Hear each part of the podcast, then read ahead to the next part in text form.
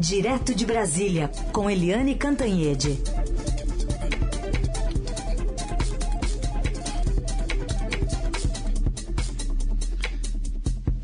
Oi, Eliane, bom dia. Oi, bom dia, Heisen, bom dia, ouvintes. Bom, vamos começar com uma análise sua dessa carta, né, em que o, o ministro Alexandre de Moraes passou, nas palavras do presidente na terça-feira, de canalha a um jurista e professor qualificado. Pois é, ah, foi uma. Não foi só um recuo, né? Foi uma cambalhota.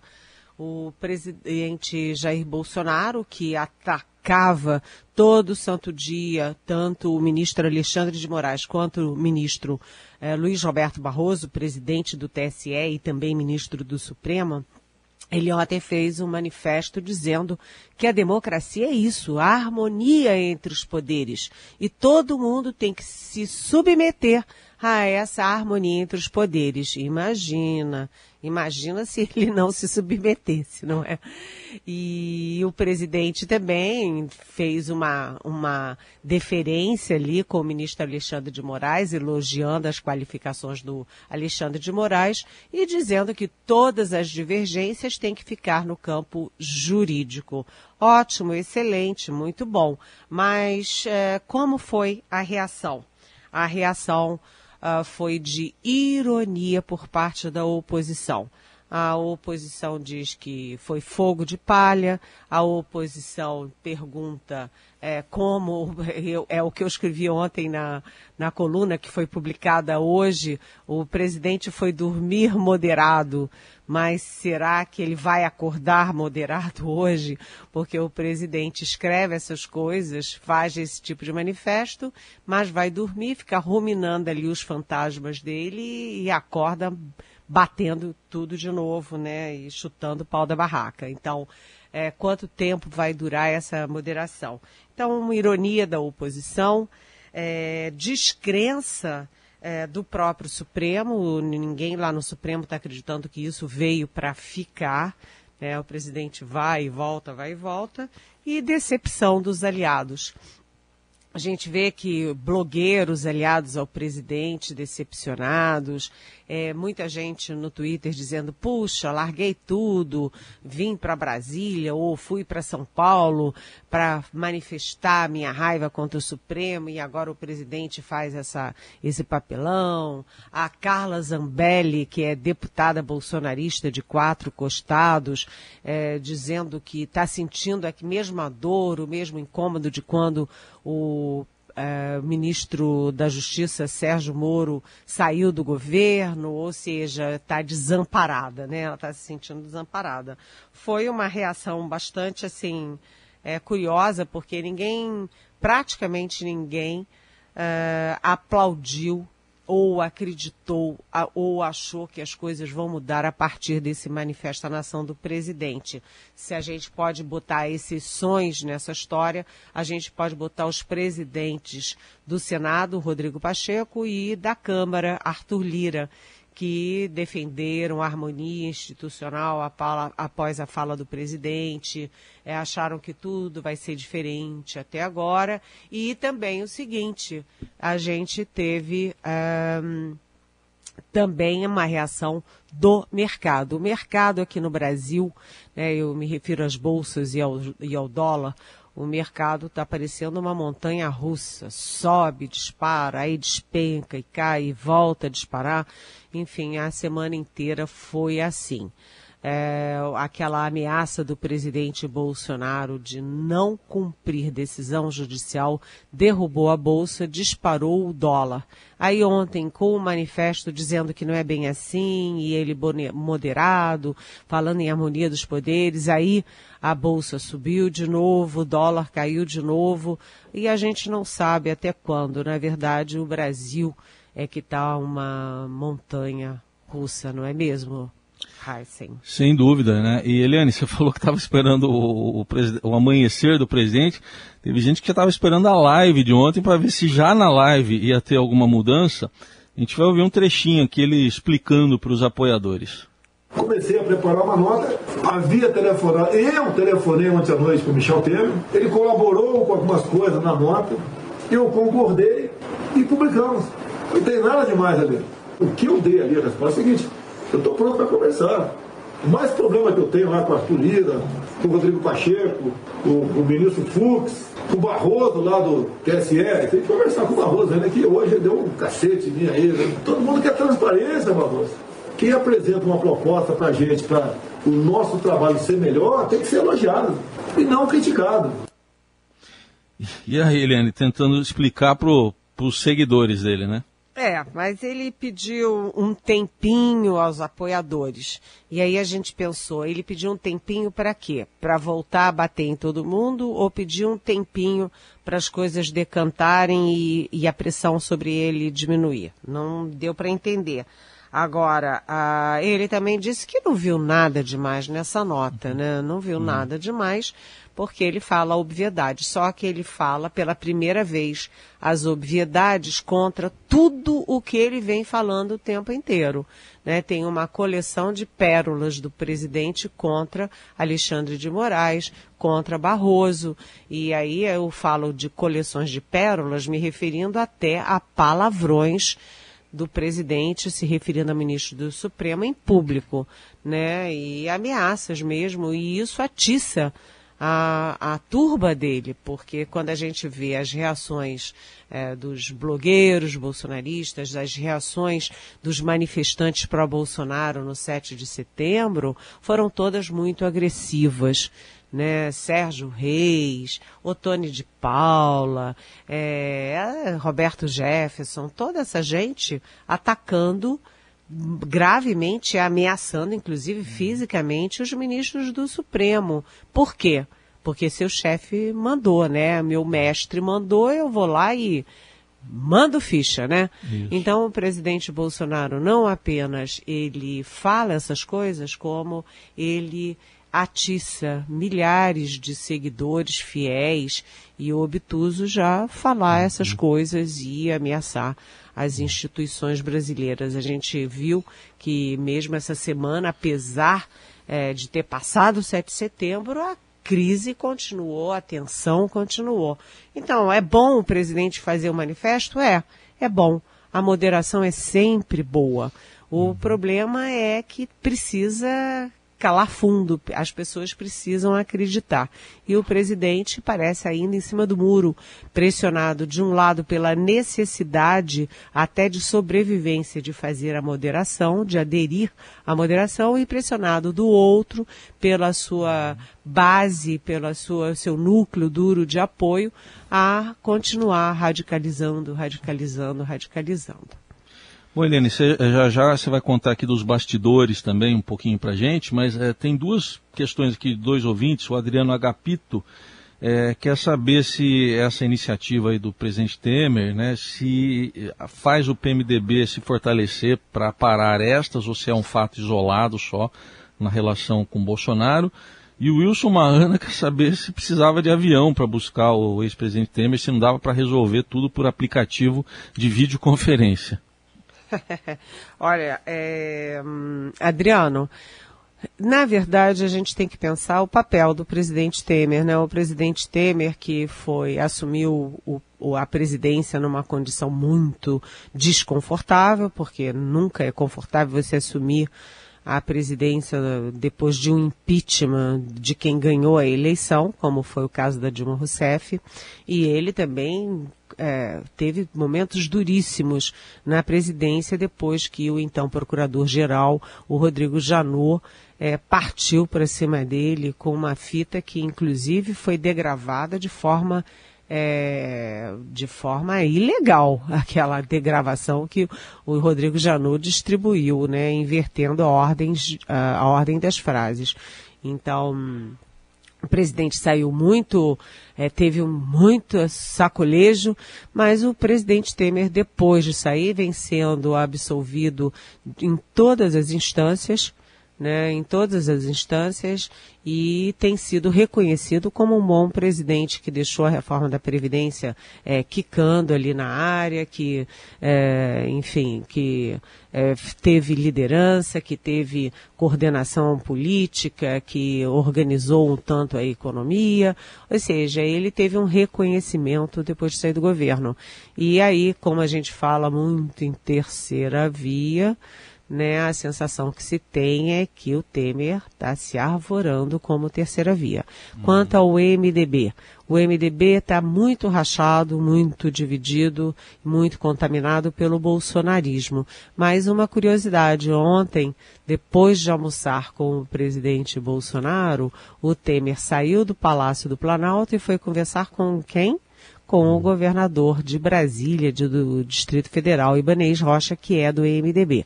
Portanto, é, o, o, Temer, que é sempre do MDB, fez a história dele toda no MDB, ele também está articulando o partido dele. O partido dele está com um pé para fazer o que o PSDB fez, se transformar de sair da independência para se transformar uhum. em oposição ao Bolsonaro. Mas vamos ver como é que isso caminha. A outra questão do Wilson, do avião da FAB, Olha, é, foi uma gentileza do presidente Bolsonaro às custas do seu bolso, do meu bolso, do bolso de todos nós. O presidente ligou ontem de manhã para o Temer e disse, olha, estou mandando o avião da Fábio buscá-lo. O avião foi, saiu de Brasília, o avião presidencial, que já foi um dia chamado de Aero Lula, né? Uh, saiu de Brasília, foi a São Paulo, pegou o Temer, trouxe e depois levou o Temer no fim da tarde de volta para São Paulo. É, é, é, é aquelas coisas, né, de quem está no poder achar que o governo é dele, é uma propriedade. É, não é, não é. Muito bem. Bom, Eliane, e, e de bastidores, o que, que você nos conta aí sobre os bastidores desse encontro de Temer e Bolsonaro? Olha, eu conversei ontem com o presidente Michel Temer.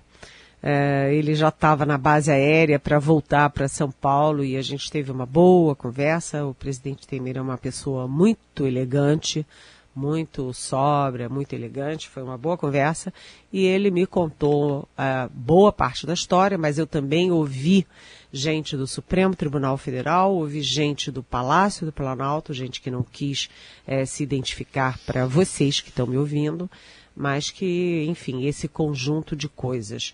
É, o Temer contou que. É, bem, primeiro eu preciso contar a pré-história disso. Quem abriu o canal para o Temer foi o ministro Luiz uh, Eduardo Ramos, que é general e é o secretário-geral da Presidência da República. O general Ramos eh, abriu um contato com o Temer lá atrás, pedindo ajuda para dar uma controladinha no presidente Bolsonaro, que, segundo ele, para o Temer, Uh, ninguém consegue segurar. Ninguém segura o Bolsonaro, ninguém convence o Bolsonaro de coisa nenhuma. Então pediu ajuda.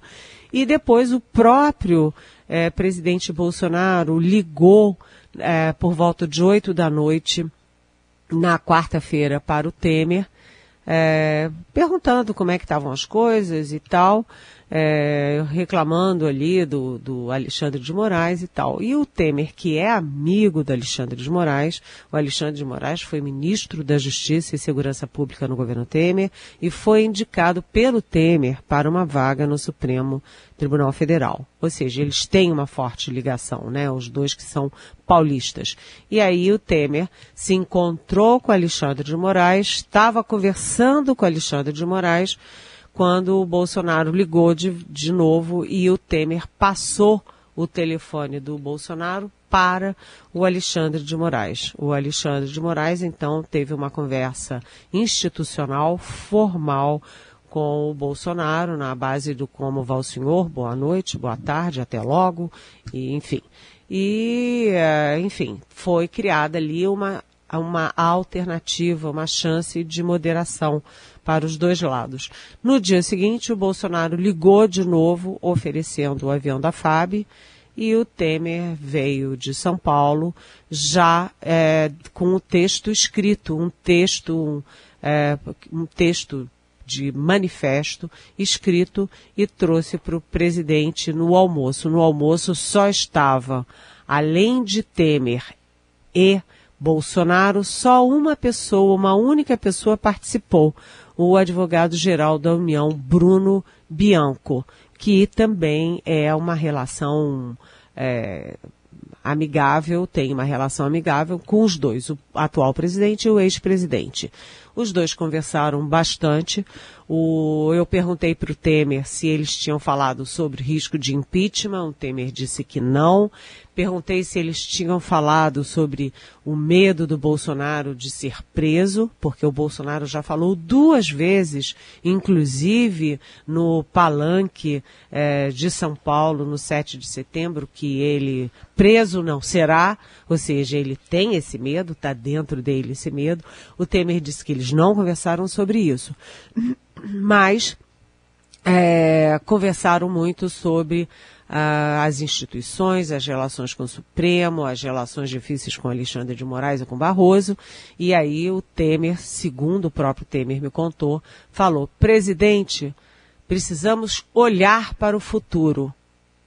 E foi uma frase forte, né? Olhar para o futuro é deixar essas desavenças de lado. Aí o Temer deixou o manifesto com ele, foi ao governo, ao encontrar com o governador Ibanez Rocha, como eu já disse também, e depois o Bolsonaro ligou para ele, ele voltou para o palácio. O Bolsonaro tinha aprovado o manifesto e fez algumas mudanças pontuais.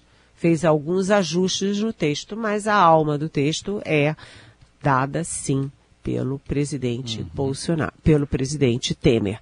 É, curiosamente, ele conseguiu o que nem o Ciro Nogueira, que é oficialmente a alma do governo, é, nem o Arthur Lira, que é presidente da Câmara, conseguiram, que é arrancar um compromisso de moderação do presidente Bolsonaro. Análise política direto de Brasília com Eliane Cantanhede. Agora, ainda para falar sobre essa carta de ontem do presidente Bolsonaro, mas para responder para a gente essa dúvida, né, Helene? Vai mudar alguma coisa na relação com o Supremo? Qual a expectativa? É, o, o, presidente Temer estava é, bastante satisfeito com o fato de o presidente é, não ter feito esse manifesto assim no cercadinho, é, num comício para apoiador ou mesmo numa entrevista ou live, né? Ele estava satisfeito, ele me disse, olha, Liliana, eu fiquei muito satisfeito de ter sido um manifesto escrito e assinado, ou seja, é um documento público. Né? E, e isso, segundo ele, é importante para distensionar o país. Mas eu acho que lá no Supremo ninguém está muito satisfeito com isso, não. Lá no Supremo a sensação é a seguinte: o presidente bate, bate, bate e depois faz uma cartinha e acha que está tudo resolvido depois de meses batendo e dizendo que não vai cumprir decisão uh, judicial e atacando pessoalmente os ministros, xingando com, uh, enfim, como se dizia na, quando eu era pequena, com nome feio, o ministro do Supremo, então não estou vendo muita. Uh, muito ânimo, não. E aí a gente tem o discurso dessa semana do Luiz Fux, que foi muito duro, muito duro. É, o presidente do Supremo é, falando que o presidente Bolsonaro comete excessos, enfim, foi, ele falou que criticou, né, o Fux, o, os falsos profetas do patriotismo, então foi um discurso bem duro.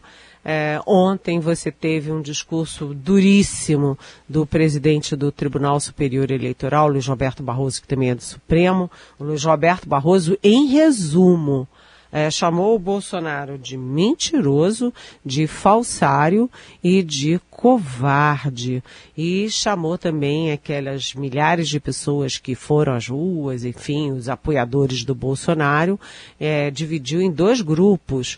É, dos fanáticos que acreditam em qualquer coisa, têm fé em qualquer coisa, ou mercenários que têm fé é, na, na monetização da política. Então, discursos duríssimos ontem e a reação do Alexandre de Moraes. O Alexandre de Moraes, atenção, nas conversas com o Temer, outra coisa importante, é, o presidente Bolsonaro disse para o Temer o que ele escreveu na nota, que não tinha nada contra pessoalmente os ministros do Supremo, mas achava que eles extrapolavam é, contra os apoiadores, contra os aliados, contra ele próprio. E o Alexandre de Moraes, Moraes, na conversa com Temer, segundo Temer me contou, o Alexandre de Moraes também disse que não tem nada pessoal contra o presidente Bolsonaro, os filhos dele, nem nada disso. E que ele, Alexandre de Moraes, age juridicamente dentro da Constituição. Então, a nota tem esse tom, né? Vamos todos agir dentro da Constituição. Mas é, o Alexandre de Moraes, eu ontem disse na, no meu programa na Globo News, no Globo News em pauta, que é, o presidente, é, quando o, o, Temer passou o telefone para o Moraes falar com o Bolsonaro, que os dois teriam combinado um encontro. Mas o Alexandre de Moraes desmentiu que tenha falado sobre encontro, se, que tenha sequer acenado contra encontro. E ele estava bravo, ficou bravo comigo, disse que não marcou encontro nenhum, que não tem encontro nenhum. É, portanto, é, acho que há uma tentativa de todo mundo ser elegante, mas isso não significa, vou usar de novo a expressão, trocar de bem.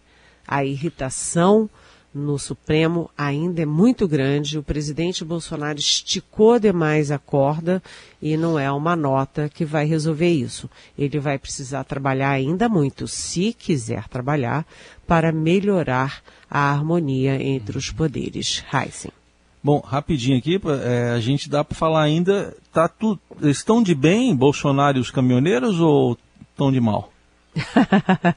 Olha, essa história dos caminhoneiros é espetacular, né? Espetacular. Eu acho um case do nosso momento político. Aliás, é, voltando aqui ao Temer, é, na conversa, no almoço Temer-Bolsonaro, é, o Bolsonaro falou dos caminhoneiros. Olha aí, os caminhoneiros estão na rua e estão fechando as estradas por causa do Alexandre de Moraes, por causa do Supremo. E aí o Temer disse, olha, presidente, eu já passei por isso, porque se, todo mundo lembra, né, Heisen, que a greve dos caminhoneiros que paralisou o país e que derrubou o PIB em um ponto, que é coisa abessa, foi no governo Temer. E o Temer disse, olha, presidente Bolsonaro, eu passei por isso. Mais cedo ou mais tarde, o resultado da greve dos caminhoneiros vai cair diretamente no seu colo a responsabilidade vai cair no seu colo. Então, o Bolsonaro é, agiu, gravou um vídeo, imagina que ridículo, gravou um vídeo pedindo para os caminhoneiros pararem e os caminhoneiros acharam que, imagina, isso é fake news. Isso é fake news. Não era o Bolsonaro, não. Então, o ministro da Infraestrutura, Tarcísio de Freitas, teve que ser acionado para dizer para os caminhoneiros: gente, não é fake news, não, é de verdade. O presidente está pedindo para parar. Então, o Bolsonaro criou o monstro e depois teve muito trabalho para botar o monstro de volta na casinha. Quando a gente fala em greve de caminhoneiro, a gente está falando em desabastecimento, em aumento da inflação e pressão sobre o PIB, que já está muito pequenininho, não é, gente? Então, é um tiro no pé. Mais um tiro do pé do presidente Bolsonaro atiçar caminhoneiro contra o Supremo Tribunal Federal. Muito bem. Eliane, obrigado por mais uma semana. Bom fim de semana. Até segunda. Até segunda. Beijão.